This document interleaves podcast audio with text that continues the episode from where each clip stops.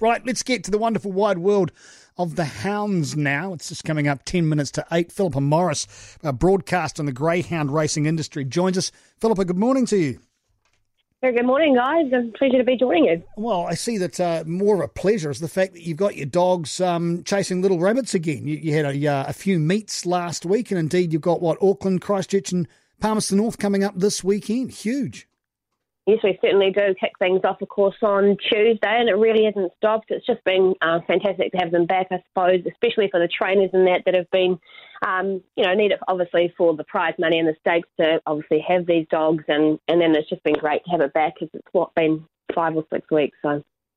Where, yeah. where does the prize money come from? Excuse my ignorance. I'm not big on the hounds myself, but if there's there's a lot of money and sponsorship going around, where does the where does the prize money turn up? It all um, it filters back down through um, a RITA and everything like that. It's all through obviously when you go and go into your local pub or whatever, and, and the dogs are on, and you have a bet. Um, that money, that profit, all gets filtered back into the industry, and it funnels down through the thoroughbreds, the harness, and the greyhounds. So, what kind of um, buy-in was there when it came back again? Or those results from last week was the tote suddenly busy again? Was there was there money there, Philippa?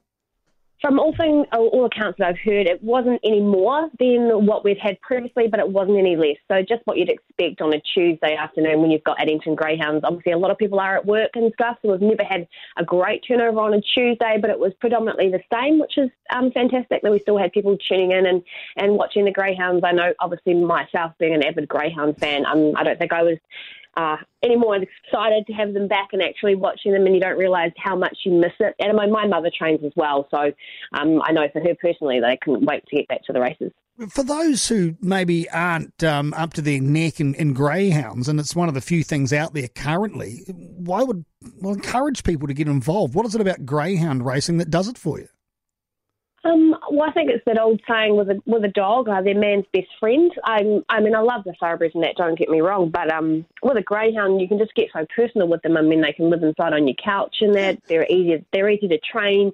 Um, the races are fast. It's thirty seconds. You know, usually at maximum, so they're quick. They're um, you can get your own handler's license pretty easily and take them out and do them yourself. You know, if you wanted to be a hobby trainer, you could have one, chuck it in the back of your car, um, go and race it. And and when you're around these animals, they just love it. Uh, it's that old saying, um, people try to say, oh, they don't like to race. And they honestly um, love to race the dogs. I went and stayed at my mother's down in Paihua during the lockdown, and they just go crazy.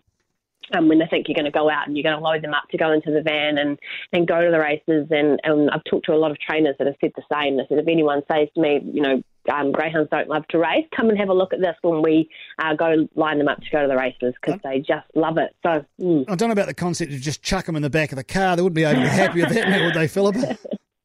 Oh, I have um, a retired one, and we just put her in the. Well, we've got her like a little Corolla and stuff, and she hops up in the boot there, and we go take her down for walks in the park and stuff, and she lies down there fine. So I don't mean in that boot boot, but you know, more in a wagon. so, as far as adjustments, what has had to be done on the course itself around um, operating under the uh, the various alert levels that we've got at the moment, Philippa?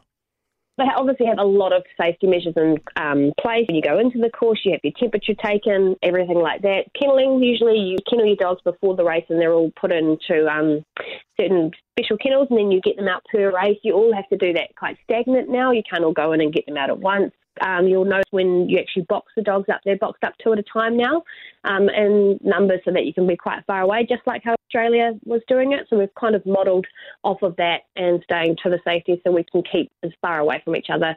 Get one dog off um, the lure at a time. We usually obviously you just run in and grab your dog. You've got to wait and get that one dog off at a time, which, you know, can cause a little bit of um, problems, I suppose. But at the moment, touch wood, it's all been running smoothly. Philippa, how do the dogs enjoy racing with nobody screaming at them? I don't think, to be honest, we don't really get big crowds. Um, that's one thing I will say of the Greyhounds. You know, it's not somewhere where you're going to go like Ellerslie and there's a huge crowd. Uh, maybe it's just fantasy days, um, but they they race so fast they probably wouldn't even hear it. I, well, I thought with dogs, so they love the sound of humans, don't they? Yelling at them, or they're just way too focused. I think they're way too focused at, you know, a hound. They see that lure go and, and that's all they care about. I don't. I think if they were worried about the crowd, you'd be worried about what they were doing.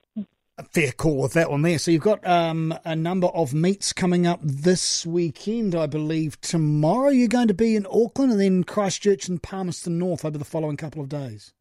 Yes, yep. So tomorrow, I think the first race from Manukau is about 12.01, 10 race program from there, and then yes, Palmerston North on Tuesday, I believe, Eton on Monday. So we just keep on uh, rolling into it, which is fantastic, and it just gives our code – um, I suppose a little bit of spotlight with the harness not starting till the end of the month and then thoroughbreds not to July. We are that little wee code, I suppose, that goes under the radar and it just gives us uh, a bit of spotlight at the moment. Bit of opportunity and take it, why not? Philippa Morris, broadcaster of the Greyhound industry, thanks very much for your time this morning.